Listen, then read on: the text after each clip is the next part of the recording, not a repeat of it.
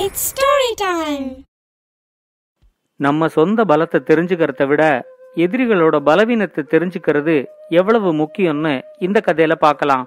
இது வரைக்கும் நம்ம சேனலுக்கு சப்ஸ்கிரைப் பண்ணலைன்னா உடனே சப்ஸ்கிரைப் பண்ணி பக்கத்தில் இருக்கிற பெல் பட்டனை கிளிக் பண்ணுங்க. ஸ்டோரி டைம் தமிழ் சேனலுக்காக உங்களுடன் ரவிசங்கர் பாலச்சந்திரன். கதையை கேட்கலாம் வாங்க. ஒரு அடர்ந்த காட்டுல ஒரு காக்கா கூடு கட்டி வாழ்ந்துகிட்டு இருந்துச்சு. அது அங்க இருக்கிற மிருகங்கள் பறவைகள் எல்லாத்தோடையும் நல்ல நட்பா பழகும்.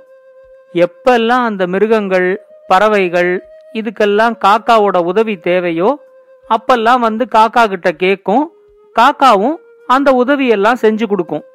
அதனால அந்த காட்டுல இருந்த எல்லா மிருகத்துக்கும் பறவைக்கும் இந்த காக்காவை ரொம்ப பிடிக்கும். அந்த காட்டுல ஒரு நரி இருந்துச்சு. அந்த நரி ரொம்ப புத்திசாலி.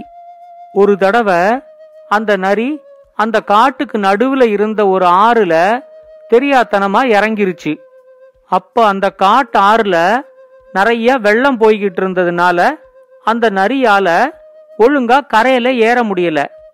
வெள்ளம் நரிய அடிச்சுக்கிட்டு போகும்போது நரி கத்தி கூப்பாடு போட ஆரம்பிச்சிச்சு. அப்ப இந்த காக்கா தான் சரியான சமயத்துல மற்ற மிருகங்களை எல்லாத்தையும் உதவிக்கு கூட்டிக்கிட்டு வந்து அந்த நரி வெள்ளத்துல அடிச்சுக்கிட்டு போகாம காப்பாத்தி கரை சேர்த்துச்சு. அதுலேந்தே இந்த காக்காயும் அந்த நரியும் நல்ல நண்பர்கள் ஆயிடுச்சு ஒரு தடவை அந்த காட்டுக்கு வேற ஒரு காட்டுலேந்து ஒரு ஆந்த பறந்து வந்துச்சு. இந்த காட்டோட அழகையும் செழிப்பையும் பார்த்து இனிமே இந்த காட்டிலேயே இருந்துடலாம் அப்படின்னு அந்த ஆந்த முடிவு பண்ணிச்சு.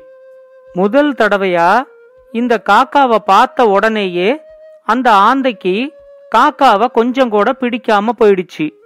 அந்த காட்டுல இருக்கிற பறவைகள் மிருகங்கள் எல்லாமே காக்காவை ரொம்ப புகழ்ந்து பேசும்போது ஆந்தைக்கு பயங்கர கோபமா வரும். அந்த காட்டுல இருக்கிற எல்லா மிருகங்களுமே தன்னைத்தான் புகழ்ந்து பேசணும் அப்படின்னு இந்த ஆந்தை எதிர்பார்த்துச்சு. அப்படி இந்த காக்கா கிட்ட என்ன இருக்குன்னு சொல்லி எல்லா மிருகங்களும் இந்த காக்காவை போய் புகழ்ந்து பேசுது. முதல்ல அதால ஒரு இடத்துல ஒழுங்கா பார்க்க முடியுதா?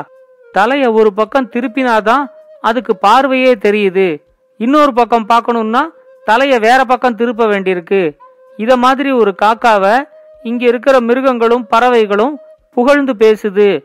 ஆனா என்னோட கண்ணை பாரு எவ்வளோ பெரிய அழகான கண்ணு என்ன போய் புகழ்ந்து பேசாம இந்த காக்காயை போய் புகழ்ந்து பேசுதே அப்படின்னு இந்த ஆந்தைக்கு ரொம்ப கோபம் கோபமா வந்துச்சு.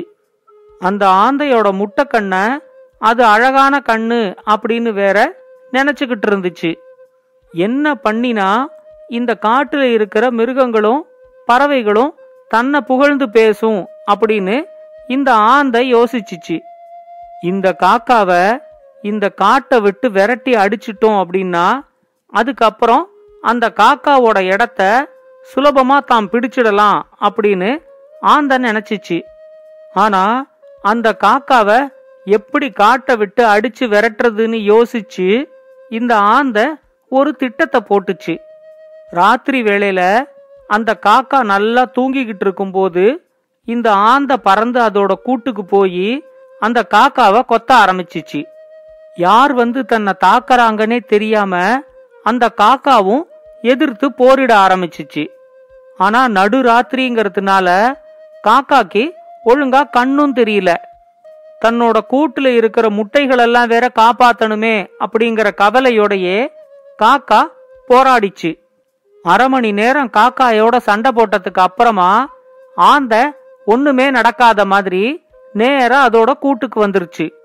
காக்காயோட சண்டை போடும்போது தான் கத்தினா ஆந்த தான் சண்டை போடுதுங்கிறத காக்கா புரிஞ்சுக்கிட்டுரும் அப்படிங்கறதுனால ஆந்த கொஞ்சம் கூட சத்தமே போடாம காக்காயோட சண்டை போட்டுச்சு. அதனால எது வந்து தன்னை தாக்கிச்சு அப்படிங்கறதே அந்த காக்காக்கு தெரியல. காலையில எழுந்திருச்சு பார்க்கும்போது அந்த காக்காயோட முட்டையெல்லாம் கூட்டுலேருந்து கீழே விழுந்து உடஞ்சு கிடக்கிறத காக்கா பார்த்துட்டு ரொம்ப அழுதுச்சு. மற்ற மிருகங்களும் பறவைகளும் காக்காக்கு ஆறுதல் சொல்லி உன்னை பாதி ராத்திரி வந்து யார் தாக்கினாங்க? அப்படின்னு கேட்டப்போ காக்காயால அதுக்கு பதில் சொல்லவே முடியல. காக்கா அழறத பார்த்து இந்த ஆந்தைக்கு உள்ளூர சந்தோஷமாவும் திருப்தியாவும் இருந்துச்சு. இத மாதிரி நாலஞ்சு தடவை பண்ணினா போதும். இந்த காக்கா இந்த காடு நமக்கு பாதுகாப்பா இல்ல அப்படின்னு நினைச்சு வேற ஏதாவது ஒரு காட்டுக்கு போயிடும் அப்படின்னு ஆந்தை யோசிச்சிச்சு. நரி காக்கா கிட்ட நீ நல்லா யோசிச்சு பாரு. அன்னைக்கு ராத்திரி உன்னை தாக்கின பறவை ஏதாவது ஒரு சத்தம் போட்டிருக்கும்ல அந்த சத்தம் எந்த பறவையோட சத்தம் மாதிரி இருந்துச்சு அப்படிங்கறத கொஞ்சம் யோசிச்சு சொல்லு அப்படின்னு கேட்டுச்சு. அதுக்கு காக்கா சொல்லிச்சு அது ஒரு சத்தம் போட்டிருந்தாதான் நானே அது எந்த பறவைங்கிறத கண்டுபிடிச்சிருப்பேனே. அந்த அரை மணி நேரம் அது என்னை தாக்கினப்போ ஒரு சத்தம் கூட போடல. அதுதான் எனக்கு ரொம்ப ஆச்சரியமா இருக்கு அப்படின்னு சொல்லிச்சு. அதுக்கு அந்த நரி சொல்லிச்சு உன்னை தாக்கின பறவை நிஜமாவே கொஞ்சம் புத்திசாலித்தனமா தான் ஒரு திட்டத்தை போட்டுக்கிட்டு வந்திருக்கு. அதனால தான் உன்னை தாக்கும் போது அது சத்தம் போட்டு தன்னை வெளிக்காட்டிக்கல. இப்படி இருக்கிற பறவை கண்டிப்பா உன்னை மறுபடியும் தாக்கறதுக்கு வரும் அப்படின்னு நரி சொல்லிச்சு. நரி சொன்னதை கேட்ட உடனே காக்காக்கு ரொம்ப பயம் வந்துருச்சு. நரி சொல்லிச்சு நீ ஒன்றும் கவலைப்படாத. இந்த வாட்டி அது தாக்குதல் நடத்துறதுக்கு வந்துச்சுன்னா அது எந்த பறவைங்கிறத முதல்ல கண்டுபிடிச்சிடலாம். அதுக்கு அப்புறமா என்ன செய்யலாங்கிறத யோசிப்போம் அப்படின்னு சொல்லிச்சு. நரி சொன்ன யோசனைப்படியே காக்கா தன்னோட முட்டைகளை எல்லாத்தையும் பக்கத்துல இருக்கிற வேற ஒரு கூட்டுல கொண்டு போய் வச்சிருச்சு. நரி அதுக்கு இன்னொரு யோசனையும் சொல்லியிருந்துச்சு அடுத்த வாட்டி அந்த பறவை உன்னை தாக்கறதுக்கு வந்துச்சுன்னா நீ உன்னோட அழகால அந்த பறவையோட இறகுகளை ரெண்டு மூணு பிச்சு உன்னோட கூட்டுல போட்டு வச்சுக்கோ. பொழுது விடிஞ்சதும் அது எந்த பறவையோட இறகுங்கிறத வச்சு அந்த பறவைய நாம கண்டுபிடிச்சிடலாம் அப்படின்னு சொல்லியிருந்துச்சு ஒவ்வொரு நாள் ராத்திரியும் காக்கா தாக்குதலை எதிர்பார்த்து காத்துக்கிட்டு இருந்துச்சு நரி சொன்ன மாதிரியே பத்து நாள் கழிச்சு மறுபடியும் ஆந்த காக்காவை தாக்கறதுக்காக அதோட கூட்டுக்கு போச்சு. நரி சொன்ன யோசனைப்படியே காக்கா இந்த தடவை அந்த ஆந்தையோட நாலஞ்சு இறகுகளை தன்னோட அலகால பிச்சு போட்டுச்சு. தன்னோட இறகுகளை பிச்சு போட்டத உணர்ந்துக்காமலே ஆந்த காக்காவோட அரை மணி நேரம் சண்டை போட்டுட்டு தன்னோட கூட்டுக்கு திரும்பி வந்துச்சு. இந்த வாட்டி முட்டைகள் எல்லாம் வேற கூட்டுல இருந்ததுனால காக்காயோட முட்டைகள் எல்லாம் உடைஞ்சு போகல. பொழுது விடிஞ்சதும் தன்னோட கூட்டுக்கு கீழே எந்த பறவையோட இறகு கிடக்குது அப்படின்னு காக்கா பார்த்துச்சு. அத பார்த்த உடனே அது ஆந்தையோட இறகுகள் அப்படிங்கறத காக்கா கண்டுபிடிச்சிருச்சு. நரிகிட்ட அத சொன்ன உடனே நானும் அந்த ஆந்த மேலதான் கொஞ்சம் சந்தேகப்பட்டேன். இந்த காட்டுல இருக்கிற பறவைகளும் மிருகங்களும் எல்லாம் தான் உனக்கு நண்பர்களாச்சே. அப்போ ராத்திரி வேளையில தெரியாம யார் வந்து உன்னை தாக்க முடியும் அப்படின்னு நான் யோசிச்சப்போ இந்த ஆந்த மேலதான் எனக்கும் சந்தேகம் வந்துச்சு அப்படின்னு நரி சொல்லிச்சு. உடனே காக்கா நரிகிட்ட சரிப்பா இப்ப ஆந்த தான் தாக்குதல் நடத்திச்சு அப்படிங்கறது நமக்கு தெரிஞ்சிருச்சு. இப்ப அடுத்து அது மறுபடியும் தாக்குதல் நடத்தாம எப்படி பாதுகாக்கிறது அப்படின்னு கேட்டுச்சு. நரி காக்கா கிட்ட சொல்லிச்சு நான் உன்னை நாலஞ்சு கேள்வி கேட்குறேன் அதுக்கு நீ பதில் சொன்னனாலே அடுத்து நாம என்ன பண்ணணுங்கிறது உனக்கே புரிஞ்சிரும் அப்படின்னு சொல்லிச்சு. சொல்லிட்டு அந்த ஆந்தையன் உன்னை பாதி ராத்திரியில வந்து தாக்கிச்சு அப்படின்னு கேட்டுச்சு. உடனே காக்கா சொல்லிச்சு பாதி ராத்திரியில எனக்கு கண் பார்வை தெரியாது. அதனால எனக்கு பலமே இருக்காது. அந்த சமயத்துல தாக்கினா என்ன சுலபமா வீழ்த்திடலான்னு பாதி ராத்திரியில வந்து தாக்கி இருக்குது அப்படின்னு சொல்லிச்சு. உன்னை பகல் நேரத்துல அந்த ஆந்த வந்து தாக்கிச்சுன்னா நீ என்ன பண்ணிருப்ப அப்படின்னு நரி மறுபடியும் கேட்டுச்சு. பகல் நேரத்துல அது என்ன தாக்கி இருந்துச்சுன்னா அதோட உடம்புல ரத்த காயம் வர அளவுக்கு நான் திரும்பி தாக்கி அதை இந்த காட்டை விட்டே துரத்தி அடிச்சிருப்பேன் அப்படின்னு காக்கா நல்ல வீரமா சொல்லிச்சு. சரி இன்னொரு கேள்விக்கு பதில சொல்லு. ஆந்தை ஏன் பகல் வேளையில அதோட கூட்டை விட்டு வெளியே வரவே மாட்டேங்குது அப்படின்னு நரி கேட்டுச்சு.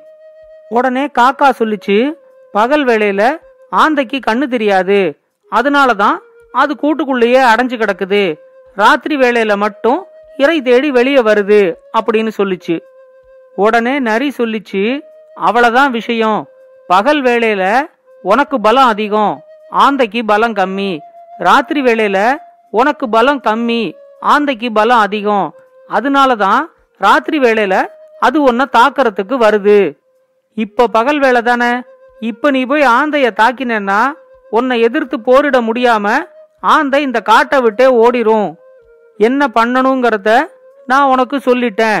இனிமே நீ தான் முடிக்கணும் அப்படின்னு நரி சொல்லிச்சு. உடனே காக்கா நேர கிளம்பி ஆந்தையோட கூடு இருக்கிற இடத்துக்கு போச்சு. அங்க ஆந்தைகிட்ட இப்ப நீ மரியாதையா உன்னோட இறகுகளை விரிச்சு எனக்கு காட்டலன்னா நான் உன்னை கொத்துவேன் அப்படின்னு சொல்லிச்சு.